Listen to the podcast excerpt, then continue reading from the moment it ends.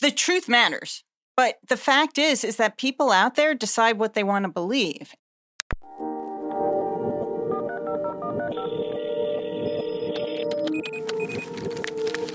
Welcome to Politicology. I'm Ron Steslow, and this is our weekly roundup where we invite a rotating panel of experts to discuss the truth you need to know behind the most important stories of the week and how they're shaping the political landscape. And on today's panel, back in studio, in person, in the same place we were just a few weeks ago. This is like deja vu. Returning to the roundup is the highly sought after crisis communications consultant, political strategist, and MSNBC political analyst, our good friend Susan Del Percio. Susan, straight off the set, good to see you. Great to be here. And I love when we get to do these things in person. It's just so much more fun. It makes a difference. And I just have to say, like, there's a lot to talk about this week. There's a lot to talk about. also, last time we did this, we got a bunch of email uh, from people saying, "Oh my god, I can totally tell the difference when you're in person." they were like, "Oh, it's so good." Also, returning to the roundup, Hagar Chemali. Hagar is a former spokesperson for the U.S. mission to the UN and at the Treasury's Office of Terrorism and Financial Intelligence. She has also served as senior policy sanctions advisor at the Department of Treasury and a Middle East director at the National Security Council in the Obama White House. She's an adjunct professor at Columbia University's School of International and Public Affairs and the host and creator of Oh My World. Oh my world, Ron. I can't believe we're in person again. On YouTube, a show that breaks down geopolitics and world news stories in a fun and easy way. And she occasionally moonlights over at MSNBC with Susan. Yeah. Hagar, thank you for being Where she here. does not wear wigs. That's right. you But should do that. it's starting to get into the general discourse. Is and so now some anchors will be like, Where's and I, where's your Putin wig? Yeah. And so I'm going to have to weave it in now. I like that this is Oh, becoming my thing. That would be really good. that would be really good. Up first this week, we're going to discuss whew, the roller coaster ride that is the investigations into the Biden family. What's real and what's theater. Then we're going to look at this week's NATO summit and what it could mean for the war in Ukraine. Then we're going to discuss the efforts in Eastern Oregon to move the state border and join Idaho and really the broader story that that's a part of. Finally, for our Politicology Plus subscribers, we're going to look at Meta's new Twitter copy, Threads, the feuding between Mark Zuckerberg and Elon Musk, and whether Twitter really is hanging by a thread. To get ad-free access to the show plus many more episodes on a private podcast feed, head on over to politicology.com slash plus or click the link at the top of today's show notes. And we'll dig in right after this.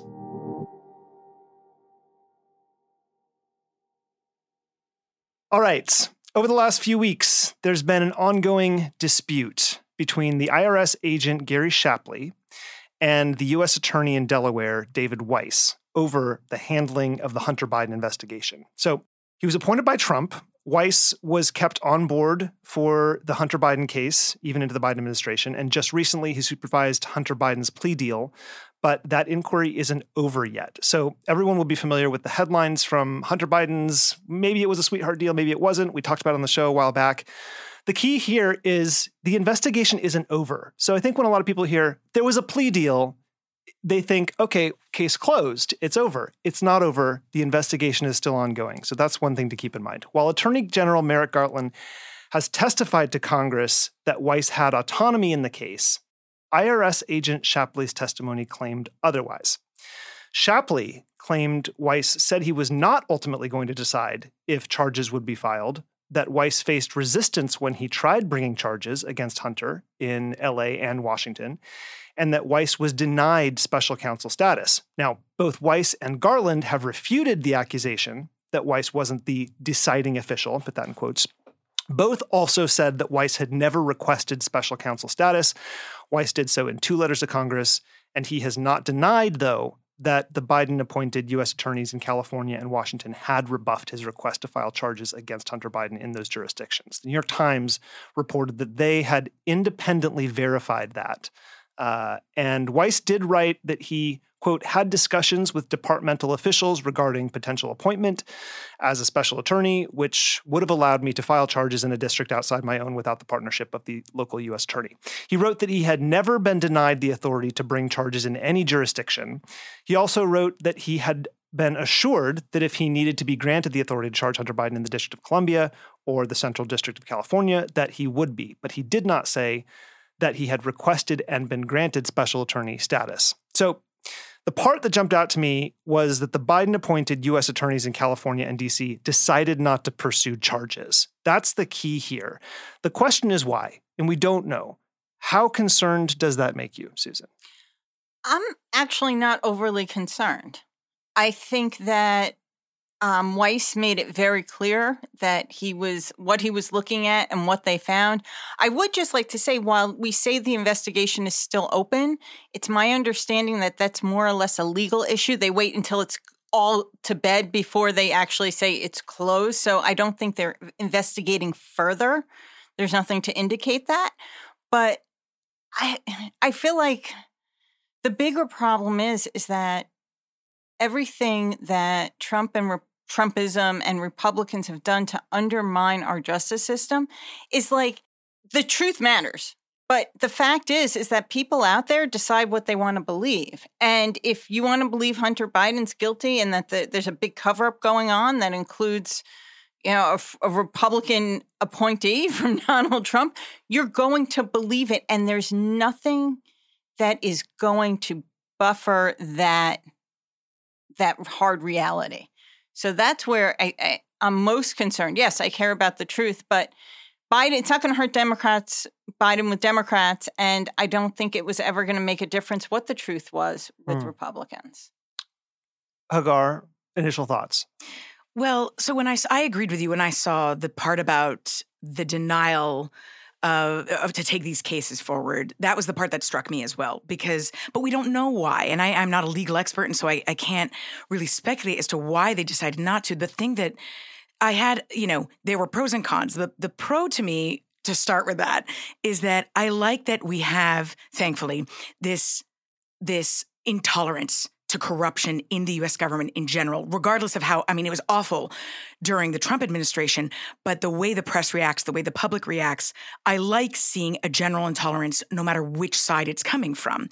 Um, and the reason I say that is because as a former government employee, I I thought Biden's the texts at least that I saw and the behavior that I that we learned about with Ukraine, with uh, China now, is is is outrageous. It is outrageous when you go to the government. You you you do financial disclosures. You sign ethical forms.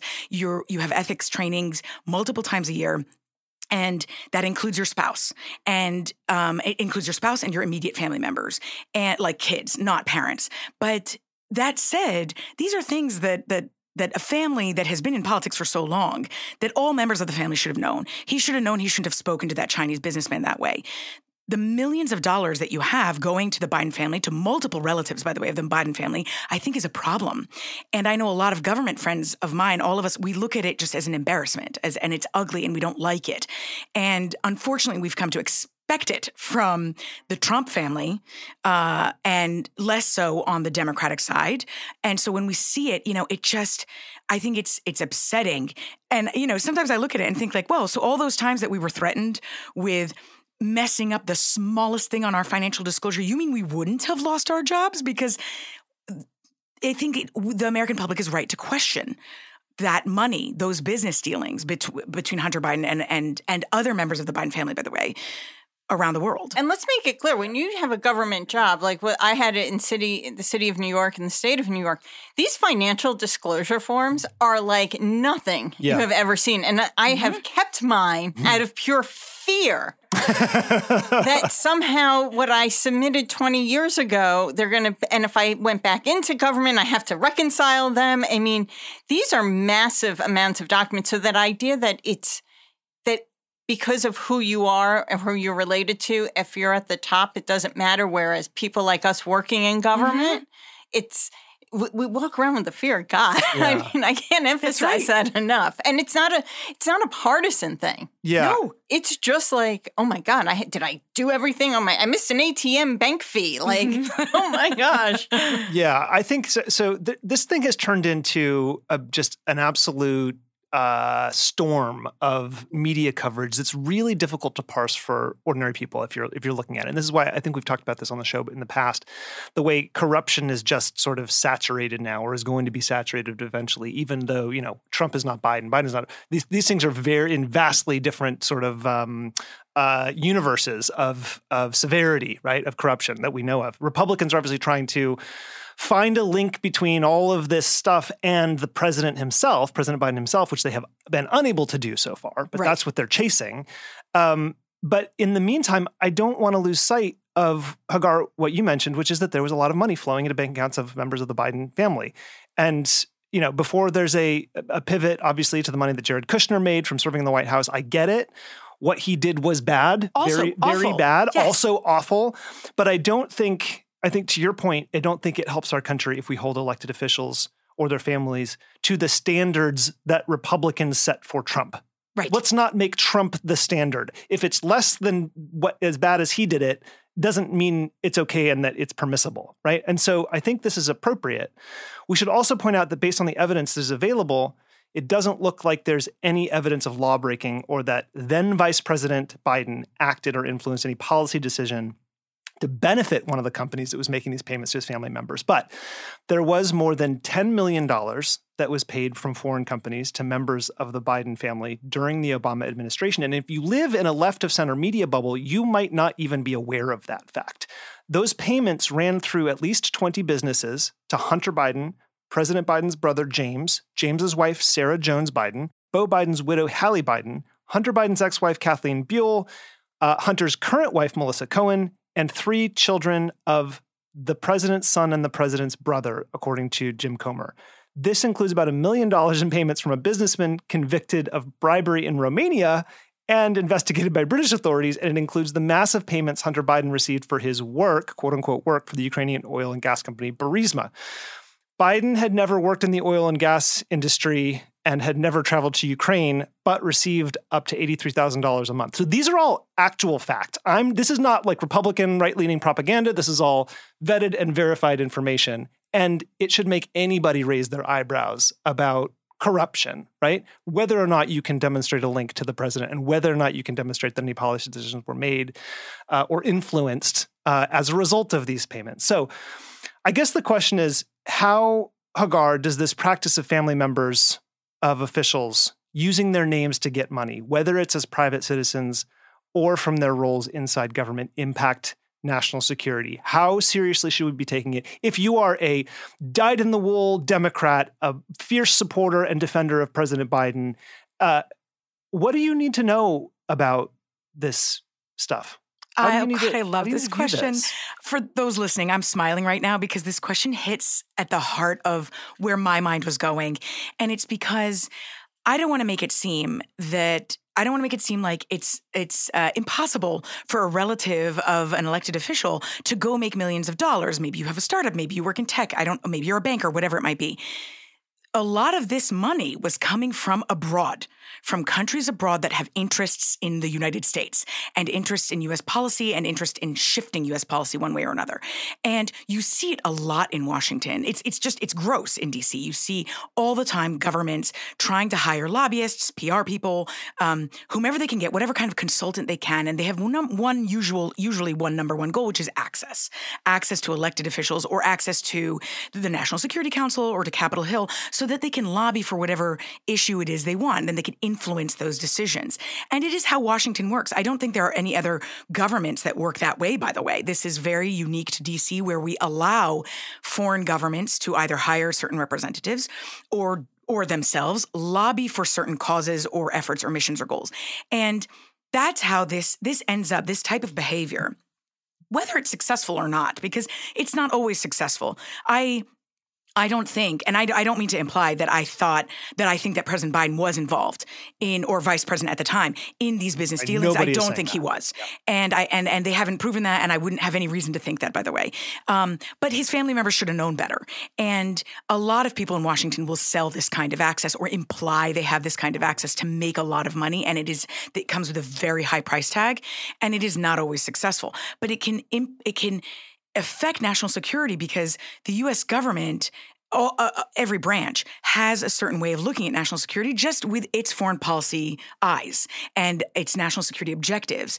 And when you have a foreign country meddling in that, or you have a business person with, or lobbyist meddling in that and trying to say, well, you know what, but but these folks have oil, and if I were you, I wouldn't go so hard on them because we're going to need their oil for X Y Z reason. Or you know what, I brokered a little deal with them where they're going to sell their oil for. I'm making this up, by the way. Yeah, sure. Um, I'm just giving a random example, and um, and it, it could undermine the national security Yeah, system. but but but Yeah. this is. I mean, that happens in huge companies and businesses throughout the U.S. This is Yes. not. This is not a uniquely Biden or Hunter Sure. Biden Yes. issue. Yep. And As a matter uh, of fact, you know, Molly has said this is how the Russians have, Yeah, have the- bought off heads of non-profit, the- like all of it. Yeah. The difference is in a lot of countries versus the US, they all do it. It just involves a bag full of cash versus reporting. Hmm. That's the Mhm. difference. We actually require reporting on business if you're Yeah. on those kind of uh, business uh, relationships. But you know, just to go back to the Biden and the idea of influence and what it Yeah. means. And again, if we're talking about the investigation, I say I haven't seen anything that Right. that leads it there. But then And they can't say much either because it's oh, still no. open, right? They But- will not. They can't comment. here's something and it was i know i'm you're going to get killed for it that i said this wrong but you know it didn't look too good when hunter biden became an artist either and and sold six figure He did. art work I didn't even know this. oh, I'm sending you an article about oh that. my I didn't even know this. Oh, yes, yes. and that they tried to say that the auction it was all going to be unknown donors, but let's face Who it, bought the Hunter art? Biden. Oh, that's a very good question. Oh. um, it's it, it's a thing, and it mattered, and it was a perception problem, and that's where I take issue with the Bidens. Mm. Is Hunter Biden? He made the, he became an artist, whatever, after the pres as after Biden was elected. Yeah. So the point is, is like, all right, well, you're buying this art from someone who has no background, is not known as an artist, is not currently showing any on mm-hmm. display displays, but he was obviously had a lot of legal bills Yeah. and needed to do something. And the implication is is that his art matters because he's the son of a president. Yeah. Well, In the same hmm. way that George W. Bush's art mattered because he was the president, it wasn't. yeah, but but here's the difference. I loved his art. it's But, but, but here, Okay. here, here's the big difference: is that George Bush wasn't making any Right, real money off wasn't it, selling and if it. he did, you, it, there, there was nothing he could do as a former president. right.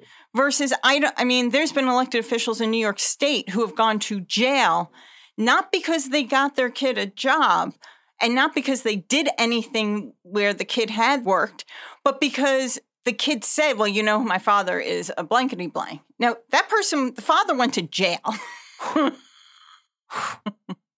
Now think about that. Now, so Hunter Biden is, you know, a, a- amateur artist, I, I would say at best. So we we need a whole overhaul of look at the rules and regulations around this.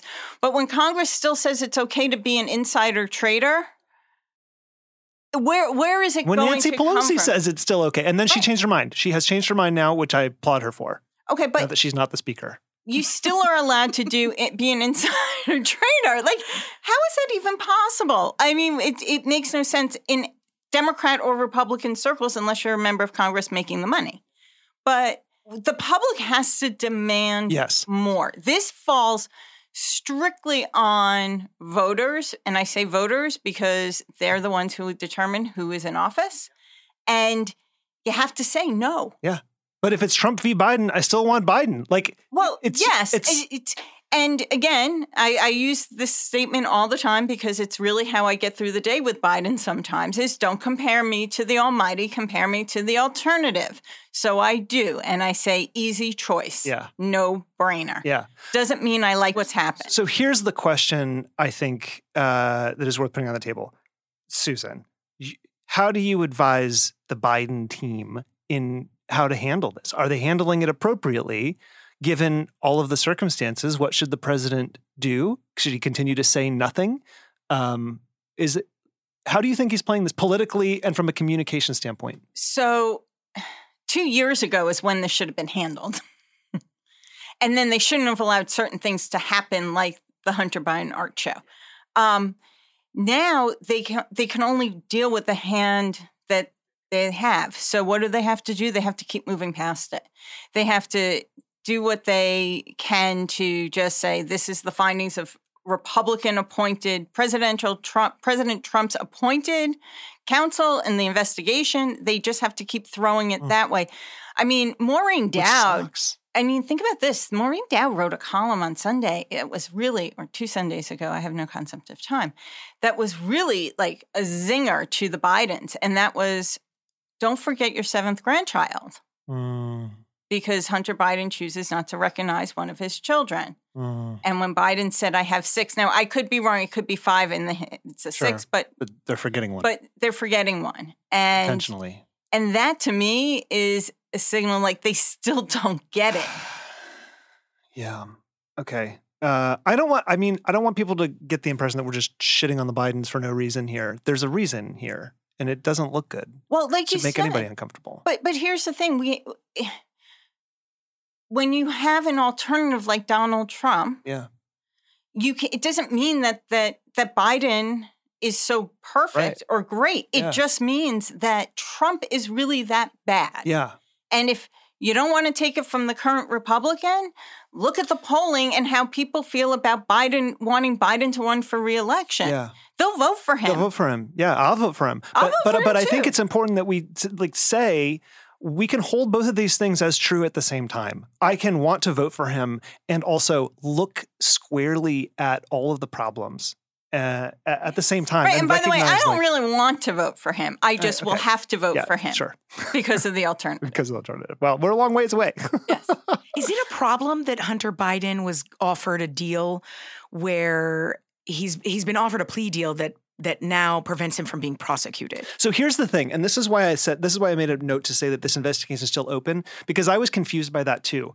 The the way this the way this ordinarily works, generically speaking, not making any comments about the specific case, is that um, the, a plea deal is made in exchange for not prosecuting the things to which you plead guilty. And so that doesn't necessarily mean that if they find other things that they might charge you with, that you are also off the hook for those. They're not. They're not in the scope of that plea agreement, which is why it's still open. So Unless, under the course of this well, investigation- unless you got Queen for a day and you've admitted everything that you have done wrong up to that point. If they found Sure, out you sure, sure. lied, and like, so let's say he's not being prosecuted for jaywalking. Yeah, He had to say he jaywalked, though. He had to admit in yeah, to all of the things he's done. That- they can't go back and prosecute that they accused him of. That they accused him. of. Correct. But Correct. there may be things that they learn about which they weren't unaware when they made Yes, the deal. but then it still falls on Hunter Biden because you're told you must tell us every crime Mm, you have committed. mm. That's, I mean, that's why Michael Cohen went to Ah. jail. He would so not if he get lied, involved. this could get very bad for him. exactly. Okay. And if he lied on, I, you know, I did not do this Yeah. crime, and they found out he did, Hmm. or he didn't admit to it, like they didn't know it at the time, Yeah. but like I robbed a bank. yeah. Yeah. Then Oh, then it's game over. That's why these plea deals are so significant. Yeah, yeah, yeah, yeah. Okay.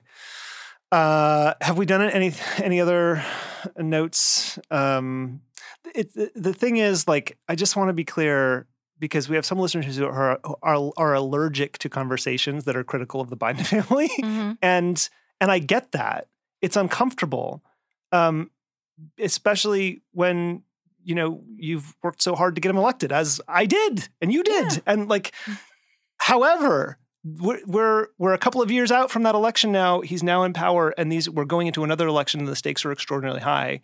And it's really important to look the facts in the face and um and and and reckon with. The And I argue that better to have these conversations now absolutely. than let them become big campaign issues. Let's diffuse it. Let's have the conversation. Let's get to the truth now, deal with it, and Yes, move on. and then Don't- move on. Don't Yeah. let the don't let don't leave space for the Republicans to Right. use this as Right. some kind of you know ugly stain.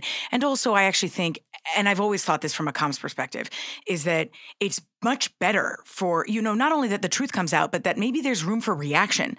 Um, so that we can separate the president from all this, and uh, I don't know how much he's going to throw his own family under the bus, but but there has to be some kind of acknowledgement that you know what I was not personally involved in this. They are involved in processes to um, w- that are legal processes to uh, I don't, I'm the only word I'm thinking of is repent, but to admit guilt or Yeah. to work through the legal system and and and uh, and pay for their flaws or faults or whatever, um, and move on. So that uh, it's it's the, if you deny it, it's way worse. If you brush it under the rug, it's way worse, and then it becomes a liability for Biden. So I agree with you. I'm I always tell people I'm an equal opportunist when it comes to criticizing, and so and you have to be like that and to strive for a more perfect nation. And so Yeah.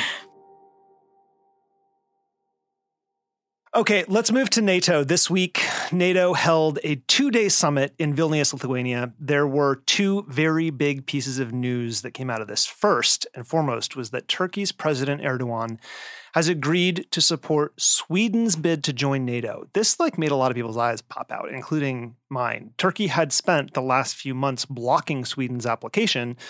Uh, their bid to join has been sent to Turkey's parliament, but Erdogan said that Sweden needed to take more steps to win parliamentary support without offering specifics. He said that they wouldn't take up the matter until October. Hungary is the only other NATO member which hasn't ratified Sweden's membership. Hungary's foreign minister said that ratification of Sweden's bid is now, quote, only a technical question. Sweden's entry would bring the total number of NATO countries up to 32 after Finland was admitted this spring. Hagar, what does this mean for NATO and what does it mean for US national security? Yes, so excited to geek out on this. So, first, accepting Sweden, and I agree with you, I was very surprised at how quickly it happened, and I'll dive into that a little bit.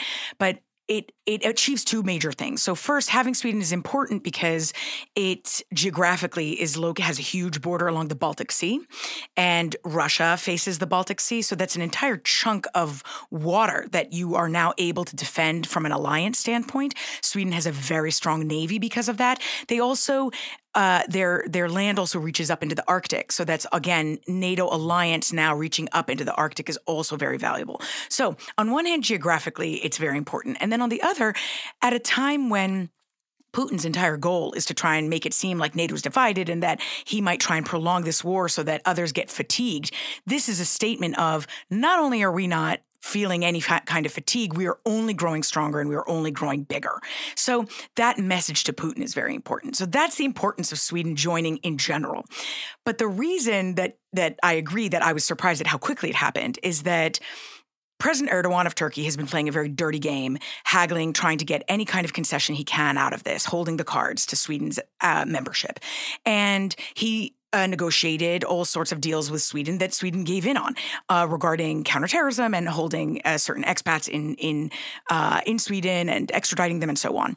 And Sweden gave in, and then all of a sudden, at the beginning of this summit, Erdogan comes and says that before Sweden can join NATO, Turkey's uh, Turkey needs a quote clear and strong message on its candidacy for the EU, which is a pipe dream. That is literally never going to happen, especially not under Erdogan and his increasingly authoritarian regime. Such a thug. Such a thug. I mean, trying to squeeze out whatever he can. And so when I saw this, I thought to myself, I started, I rolled my eyes and I was like, oh, great. We're going to go into the drama of the NATO summit, and this Sweden thing is going to take another six months. But it happened overnight so quickly because the US stepped in and negotiated. And the thing they negotiated was selling F 16 fighter jets to Turkey. To Turkey. Yes. And that has been controversial for months now. Senator Menendez has been the one who's been the most vocally against this because of Turkey's provocative and thuggish behavior toward Greece, towards Kurds, our allies in uh, northern Syria, and its general effort to to go to work against democracy. So apparently they met with Senator Menendez and convinced him and said like listen, it's better to have Turkey and Sweden in the tent right now and we need this, so we got to move this ahead and and apparently that's that's what happened. So happened. they, I don't know why. Yeah, I ahead. was not surprised. Not because I'm such a great thinker. By no means, you can. No one can accuse me of that. Susan, hold on. Let's top down for just a second. You bring the most look aheady, look ahead stories every single time, and they always come true. So don't don't sell yourself short here. But it just seemed that after Erdogan won election, because he actually had his first contested election, they had to go to a runoff. that's right. That that all of a sudden said to everyone, "All right, there's no getting rid of this guy, and we are stuck with him." And he knows we are stuck with him. Mm, So I, I thought he was playing a very str- he was had a very strong hand given what we wanted. He, Erdogan. He or Erdogan, Yeah. excuse me. And also given that w- there was going to be bad news on Ukraine, Mm, something had to to gel and click. And Sweden to me was exactly the right thing to throw in there. I mean, remember Finland and Sweden came in together.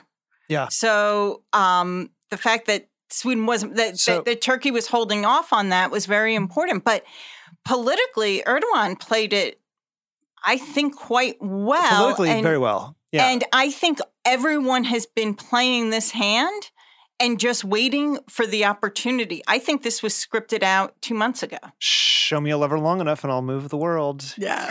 he got the leverage. Yeah, well, So- he had all the cards and he played it very well. I totally agree. He's a thug. Yeah. But Oh, he's a uh, So, horrible but, but- but person. to, but to be clear, the U.S. made the strategic calculation that uh, Sweden in NATO was Mm-hmm. more valuable to us than arming an authoritarian with our F-16 fighter jets. Yes, except I, my guess is Like that they're going that, to. like I, well, there's but there's one there's one caveat to this. Okay. Yeah, yes to the answer. They they may place certain conditions on them specifically when it comes to Sure. Greece and, and Kurds and so on. But there is there is something interesting here, which is that Turkey uh, years ago bought fighter jets from Russia and got a slap on the hand from the United States. And so the U.S. also, and I agree that there was a big calculation here based on after the election that you know okay we got to deal with this guy. There is an interest in keeping him in the Western sphere of influence and not having him lean toward Russia. So him talking about EU candidacy, even though that's like I said, literally never going to happen. And then wanting fighter jets from the United States instead of Russia Hmm. is also something that is in, in the national security interest of the United States. okay, okay. Yeah. And when you pivot though too and look at Biden with it, like the, with everything in NATO, like it was he he needed a successful Yeah, and this was. and this was Totally. getting Sweden in and kind of saying with a wink and a nod to Ukraine it's coming. But he'll it'll never matter in the general election. yeah, But the fact is, is that he's turned NATO around, or at least the U.S. relationship, and strengthened NATO. Yeah. That that will probably be his legacy. Like I think that twenty years from now, thirty years from now, it will be how Joe Biden saved NATO.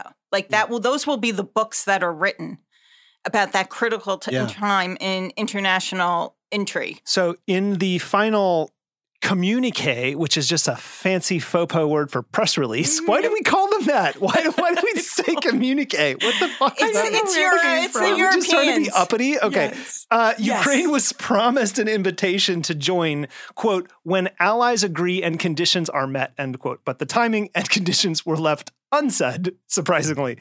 Uh, when he saw the draft language on Tuesday, Zelensky posted a furious tweet. He called the lack of a concrete timeline, quote, unprecedented and absurd. Ukraine has been pushing for a definitive timeline with specific steps and milestones, but uh, many NATO countries are cautious about risking a direct war with Russia and have been looking for a way to balance Ukraine's hopes with their security concerns. So Zelensky said he believed that Ukraine would be invited to join, quote, as soon as the security situation is stabilized. In simple terms, the moment the war is over, end quote.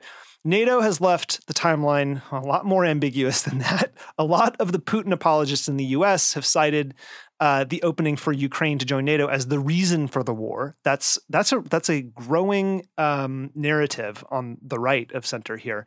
How do you think this is going to impact the perception uh, of the conflict? Briefly, So first, you know, President Zelensky, you can't blame him for trying. No, He I think actually that speech that he it was gave great. Yes. was not meant for anyone in NATO. It was a message home. I am fighting for you. Yeah. Yes. He, has to He get knew. people on the field fighting. He that was his fight.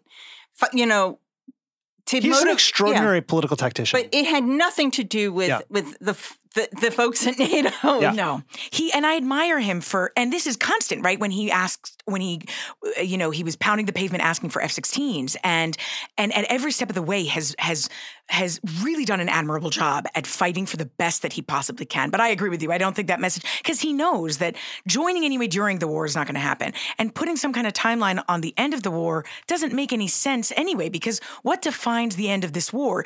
It it actually started in 2014, Yeah. and so how exactly do you define that? He knows that the allies are not going to agree to be roped in. He also knows, by the way, because he's been told, and the thing is, he's, he's hanging on a promise that was made to him during the Bush administration in 2008, not to him personally, sorry, to Ukraine, where there was a promise for an invitation to join NATO.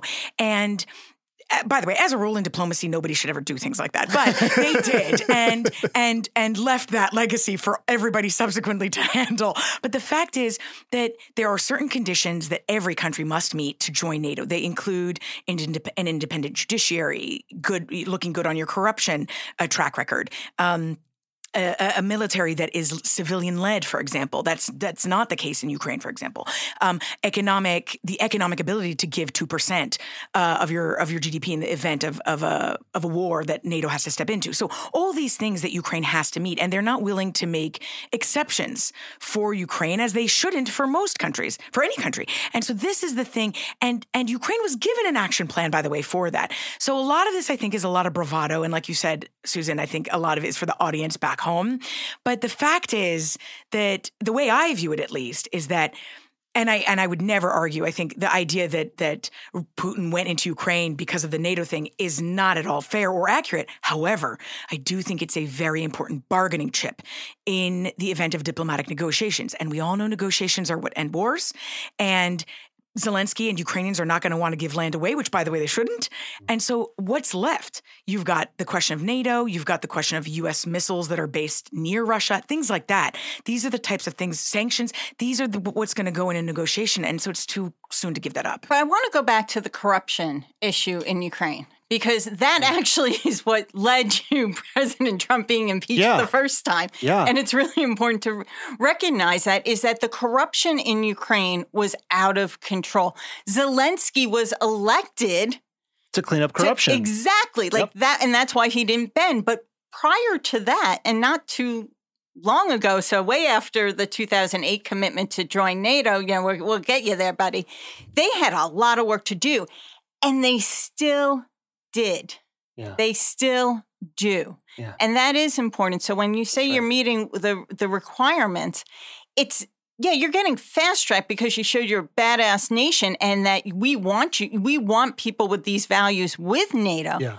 But you know what? You still have to do all of the other things. You still have to fill out. Up. Yeah, you have to make sure you check all the other boxes. Yeah. So it's been an interesting time for Ukraine, but again, I I think they were I think it makes sense that why I mean again due to military issues and such that they weren't offered a NATO position, but I don't think anyone ever thought they were going to get it this time around. Yeah. Okay, I want to pivot. Premature. I want to pivot to something before we leave this subject. Uh, slightly, slightly different but relevant, um, which is that back in May, Fiona Hill, the former senior director for the European and Russian affairs on the National Security Council, gave a speech in Estonia where she warned that there has been a mutiny, that's her word, against US dominance. Um, this is a theme. I wanted to talk about this today because it's been a theme that I've been paying very, very close attention to and that we've brought up on the roundup a few times here and there, especially with um, Mike and I have talked about this a lot. There was an appetite for quote, a world without a hegemon. That's what she said. And that the war in Ukraine marks the end of the Pax Americana. She also noted that when the US and Western allies refer to 6.5 billion people as the quote, global south or quote, the rest, it reeks of colonialism. That these countries don't see the US as a virtuous state um, quote, perceptions of American hubris and hypocrisy are widespread. She also argued that we needed a diplomatic surge to rehabilitate the West's image on the global stage. And so, I, first of all, um, maybe you can just b- very briefly explain what Pax Americana means for our listeners. Sure, it's the idea that the U.S. is the global superpower, the global hegemon, yeah. um, and and that and that countries around the world look to the U.S. to lead on a range of issues. So we've had this ongoing conversation on politicology, especially with Molly, uh, Molly and Mike and, and a number of others about, um, well, first of all, as Mary, Molly has characterized, you know, the tension between isolationism and and um, and interventionism, we could say on the other side, to use two very pejorative uh, terms for those positions, but this pincer that exists on the left and on the right of isolationism, um, which is people for different political reasons are growing tired of American intervening, America intervening in other parts of the world, and um, and Molly has valiantly you know, uh, fought against that idea and why it's so dangerous and why the world is a better place. She and many other people, I'm just using her because I love her so much, um, why the world is a better place when America's leading. Mm-hmm. And the question is how much do we really understand? How much does America really understand the impact of what we call American leadership in the world? And how much do we avoid looking at the uh, uh I a sterile term would be negative externalities of the of those interventions. Um, and what is it going to mean for our security and our interests as the position of the U.S. declines? And this idea of the U.S. in decline is not one that is specific only to our role in the world, but also here at home. There's a growing perception domestically that America is in decline. And that's a feature of a lot of presidential campaigns right now the narratives, the stories. So I just wanted to spend a few minutes um, reflecting on getting your thoughts on this idea of America in decline, both uh, outside of our borders and inside of our borders, and what that makes you. I have no like very specific questions, just generally how you think about that. And maybe Susan, you can lead off and and Hagar, you can wrap it up. Well, the first thing that came to mind as you were speaking was okay, so if it's not the US, it'll be China. So which one do you want? Hmm. because it, it, it does come down to that when you it will be an economic and military powerhouse that will always have more not more say but more influence rather in in world affairs. And do you want do you want China to keep building up in the Pacific making islands like they get this Austra- what does Australia want? Do they want China or they want the US? And that's what it kind of comes down to, I think, it, in a very simplistic, not technical or just just my my insight is yeah. yeah, you may not like it, but then it's China. Yeah. Because there's no one else who's going to r- rival us. And what about internally? And internally, that breaks my heart. I mean, and I know we're going to touch on it in in a different segment, but the fact that we believe now, or I shouldn't say we believe, the fact that in today's society, you belong to one side or another. You live in one state or another. You choose to educate your children in one place or another. And that's because people have tr- worked to divide us, but we've let ourselves because there's an underwritten underwriting of all of this that government has failed us. Mm. And I think when you look at our Lee conversation, it's not just Hunter Biden. We said this, it's Trump, it's and it's a, like at least 30 other politicians I can tick off. They create a lack of faith in the system. They say they're above the law, basically. They so internally, when you talk about how strong we are as a United States, I mean, it started for me after overturning Roe is are we a United States? Mm, yeah. And that scares me that people are happy to be divided. And that's the fundamental underlying yeah. problem. We're going to talk about that in the next segment. But before we do, yeah, Hagar, I'm curious about your your thoughts both both both externally and internally and i guess we you know we could offer people some specifics um, if they're not already familiar with this but the way the us has used its military in other countries and other places has not always been um, uh, for what everybody would call good. Um, and and then the on the economic piece of this uh, uh, we have essentially weaponized the dollar. We've weaponized our currency in many in, in, in many instances and the rest of the world's kind of tired of that. And we'll we'll we'll expound on how that has worked in another episode in another series. But but um, whether it's our money or our might, um, we have used those things um, to pursue American interests, and American interests are not always um, what the rest of the world wants, and are not always the benefit. Anyway, your thoughts? Well, on you know, just to quickly react to that, on that, that is what superpowers do, yeah. and it's it's you know not to get into like political science and a real, you know, professorial, but that is a realist world. Is that the, you know, it's the belief that countries that are the strongest are the ones that use their military and economy to get ahead. Realpolitik. Yes, and and and that's and that's a fact. And I would, so I want to. I first, I agree with Molly on this. The question that where America is not present, things are worse. And the thing that I would add to that is that when I was in government, for the 12 years I was in government, there was not any any portfolio I had. And I worked on Middle East issues, I worked on Africa issues, I worked on Asia issues.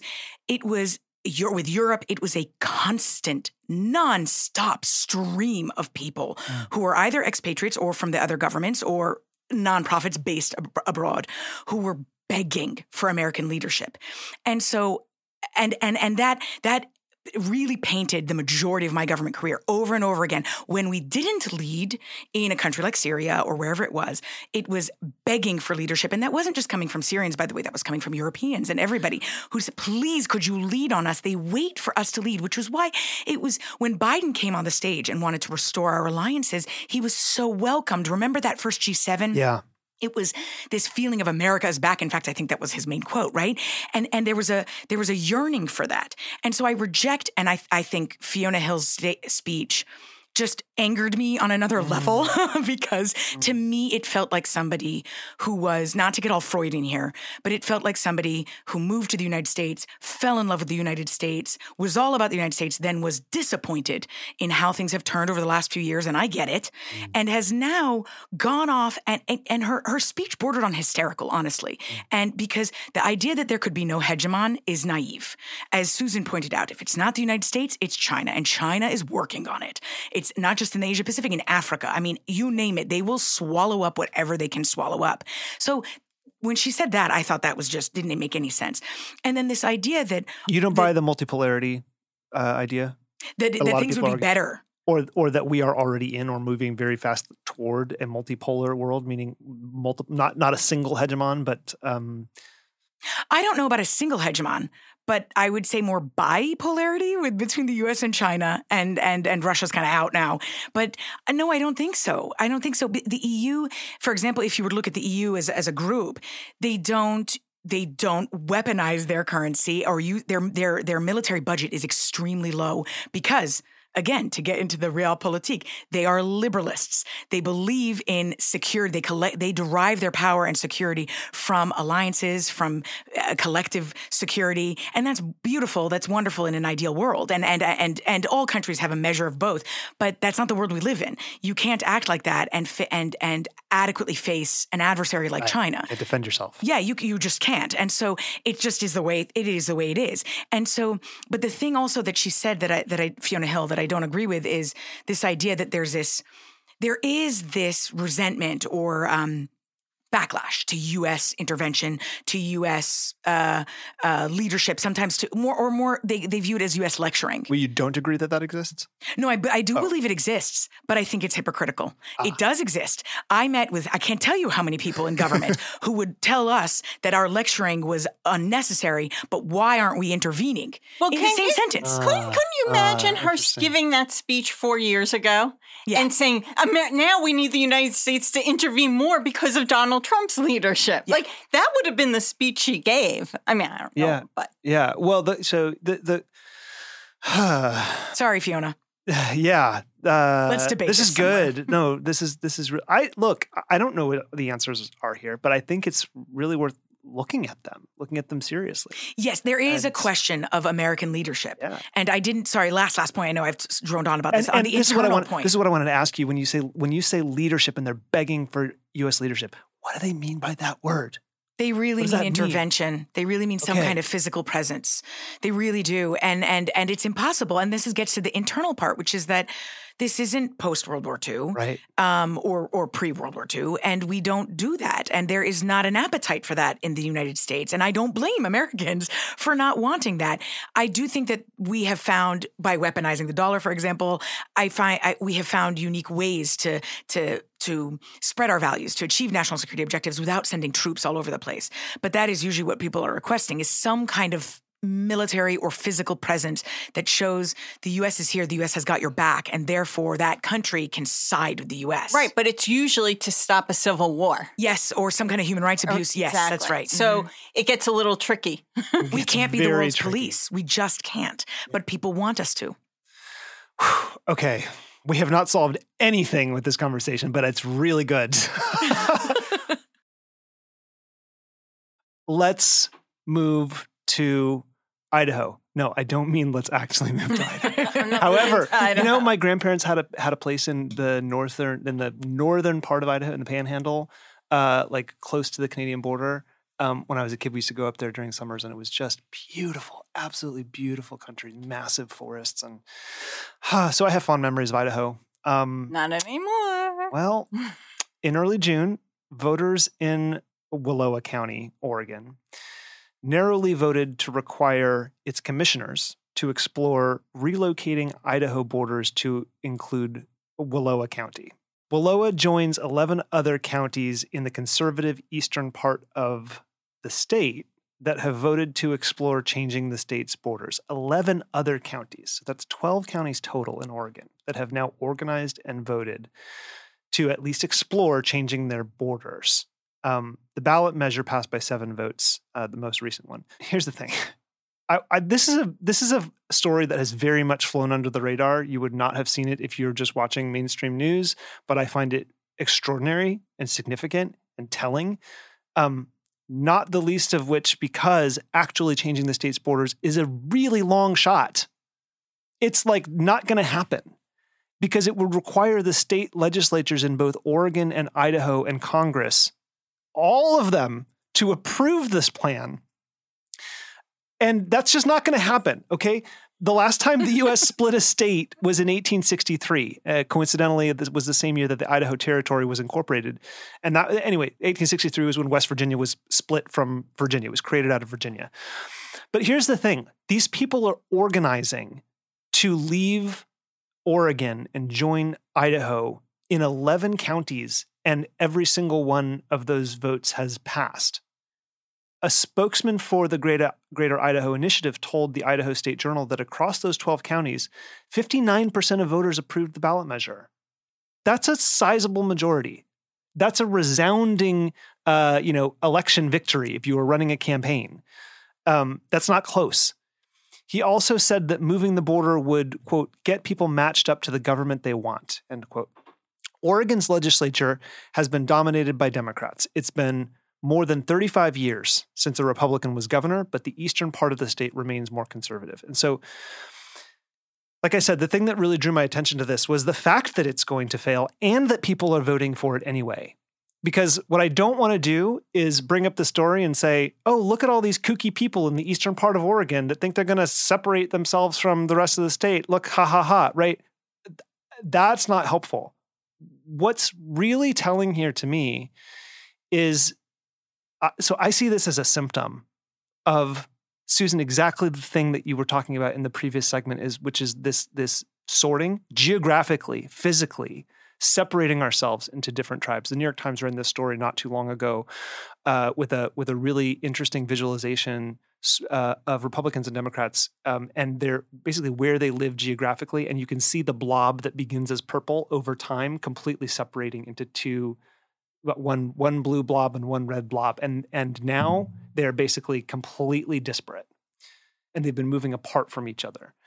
And so i want to put this on the table and think about the desire for people it's in eastern oregon specifically to become part of idaho but the the the reality that they do not see themselves as being served by the system anymore and they are using the democratic process to organize and if not actually separate send a very sound very send a very loud message to the leadership that does exist that they're fed up they don't feel represented by by the leadership that that exists. So i my i actually had a lot of sympathy even though even though like i'm sure that i disagree with them on on, on everything i had a lot of sympathy and actually a lot of respect for the way that they have organized and used the system to put a put initiative on the ballot and get people to vote for it, and they won.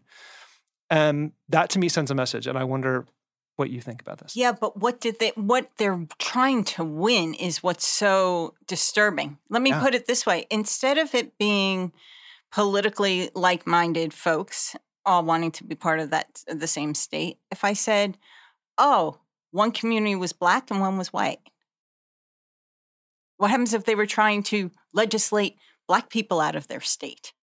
It's the same thing in the sense of wanting an, an opponent, someone to fight, someone who you want to blame that your life is worse for.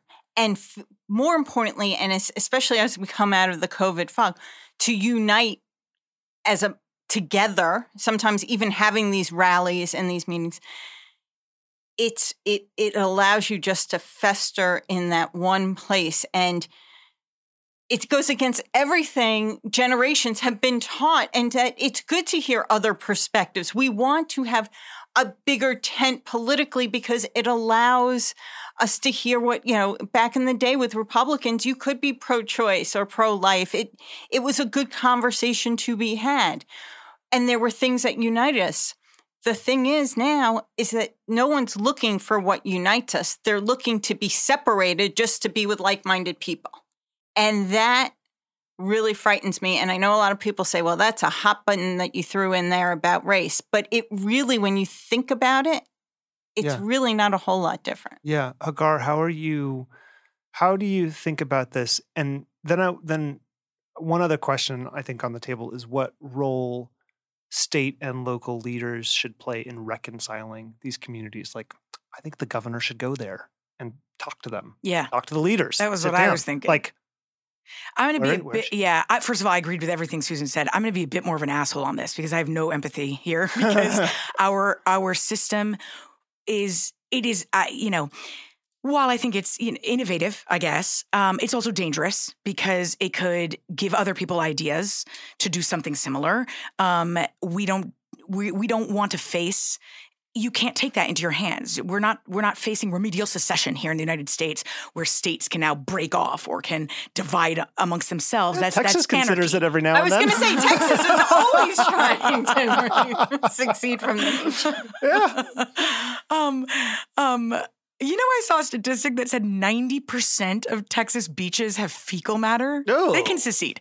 So, so they need to fix that. Okay. So, we're the, not going to Texas to go to the beach. Nope, nope we're not. no, sorry. Yeah, not, not a good report. So, but the thing that I, that I really, I, that's what local elections are for.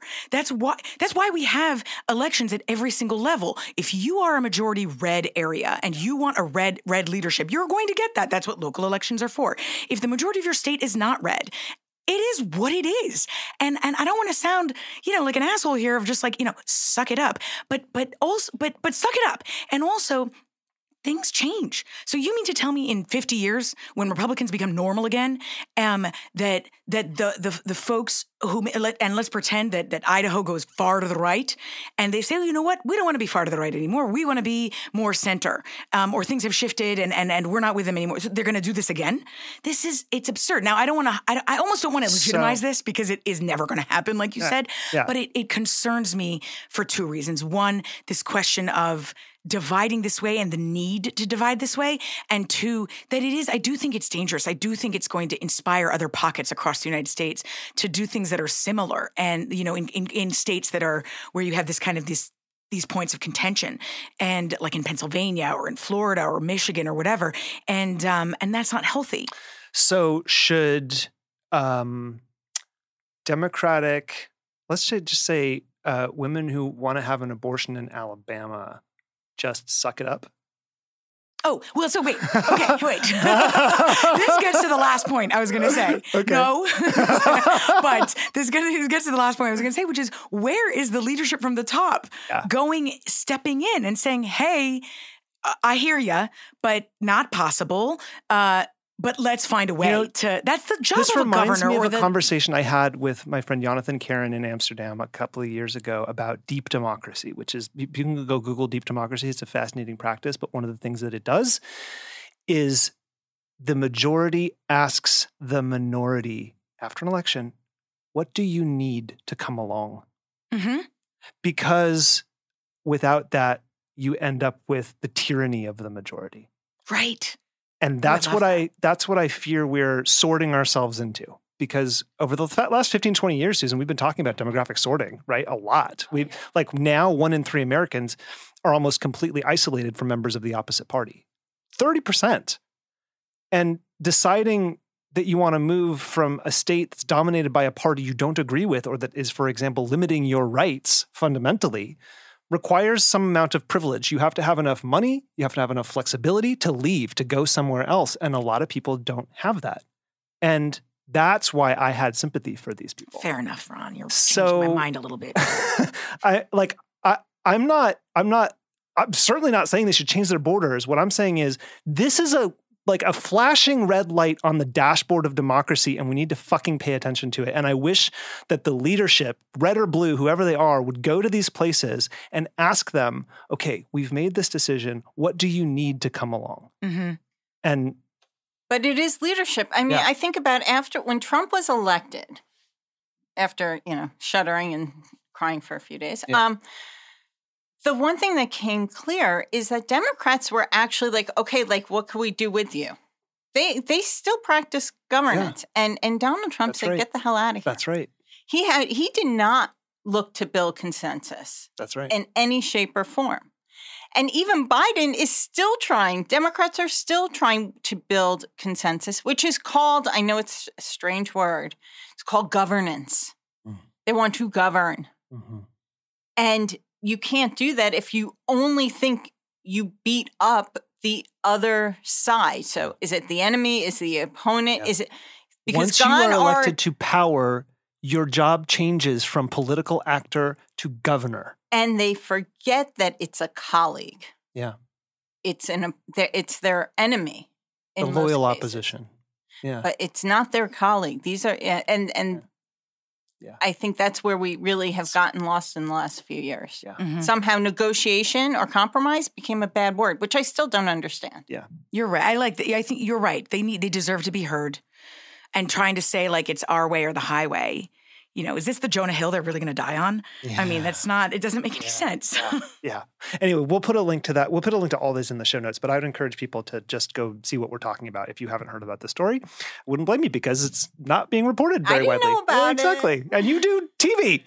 Like, yeah. Okay. Uh let's uh move on now that we're up to speed on some of the biggest stories. Actually, that was not a big story, but it's an important story. So anyway, let's talk about what we're watching um elsewhere. Susan, what'd you bring? So everyone is looking towards Georgia and the potential indictments that will come out. I'm looking to see who isn't indicted.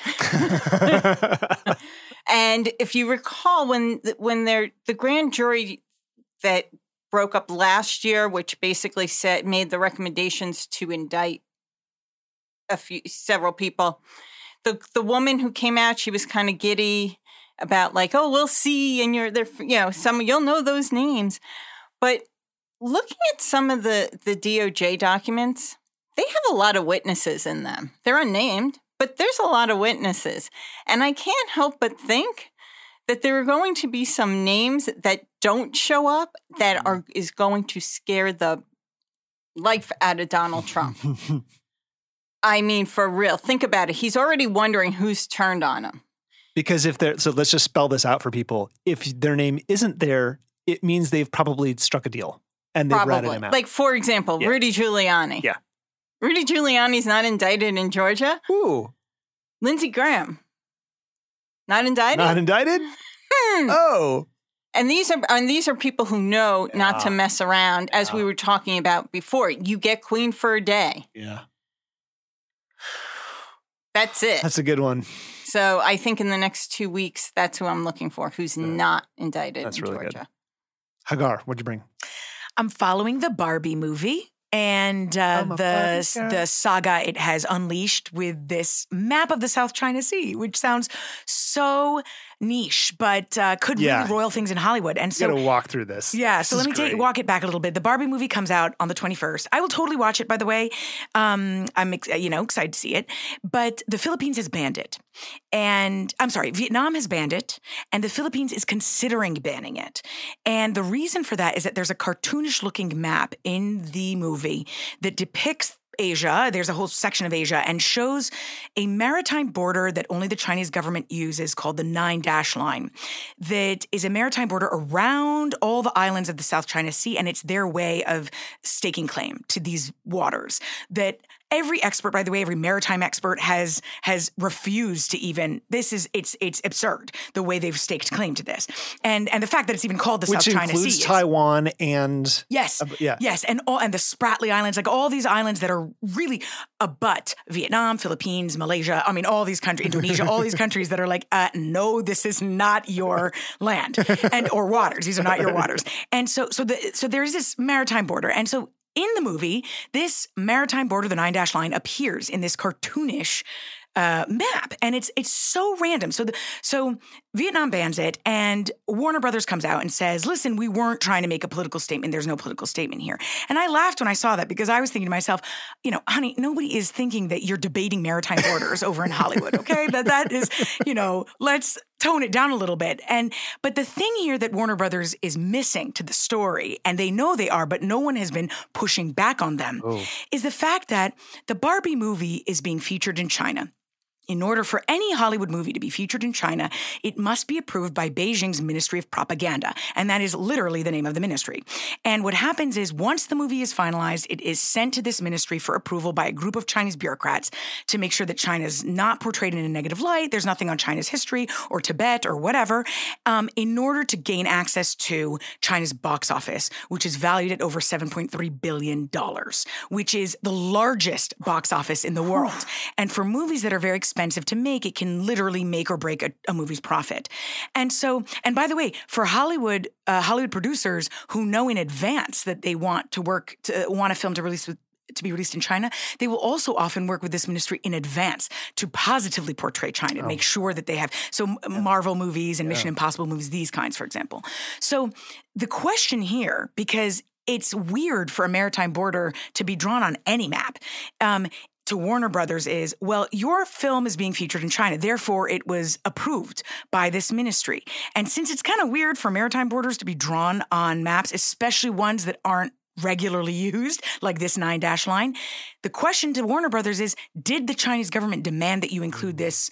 line in there and you know you obviously agreed um now to get access to nine point something billion dollars in box office sales. Yeah, exactly. And listen, I think that my my my I'm speculating here. But this de- something definitely happened for them to get to gain this access, and they're probably making a financial decision that they'd much rather have China's box office than than that of the, the of Vietnam or the Philippines together or so on. But um, but the thing that it highlights to me is well, a I want to see if more countries ban it, like Philippines and and others in that region. But b this has really come out to the media more than this issue has in the past. It has been covered in the past how China self censors Hollywood, but not heavily. And now the Barbie movie really has shined a spotlight on this. So I want to see if behavior and changes. let's be clear, yeah. it's the Barbie movie. Yeah, yeah. It's not like Yeah. a histor you know, No. like a big it's not Oppenheimer. It's not Right. like, you know, some big historic film. It's Barbie. Yeah, I don't think they thought they'd be at the center of a geopolitical fight for sure. So good. It's fascinating. I love that they have now found themselves there. I Me hope this gets a lot more Me too. scrutiny. yeah. All right, gang, let's flip over to Politicology Plus. Uh, before we do, um, oh my God, we're going to talk about Twitter and Elon and cage fighting and all that stuff. Ugh, okay, and threads. Where can everybody find you on the internet, Susan? I'm still on Twitter. Okay. Only on Twitter So at Del Percio S. so, Hagar? Well, I said that so you know. leading into the next conversation. I am on all social media platforms wherever you are Instagram, TikTok. Oh my world! Um, uh, Twitter at, at two locations, Oh My World and Oh My World Show um, on um, on all platforms and on YouTube specifically. Please go and subscribe. And also, person, my personal pages are at Geek Out with Hagar. Amazing. And I'm still on Twitter reluctantly at Ron Steslow. Thank you to everyone at home and on the go for listening. If you haven't yet, we'd appreciate it if you could open up the Apple Podcasts app and give us a five star rating and review over there. This helps us rise in the rankings so that new people can discover politicology organically. If you have questions about anything we've talked about, you can reach us, as always, at podcast at politicology.com. And even when we can't respond, we do read everything you send us, whether it's an episode idea, a guest recommendation, or just a simple note about how the show has impacted you. And we love hearing from you. I'm Ron Steslow. I'll see you in the next episode.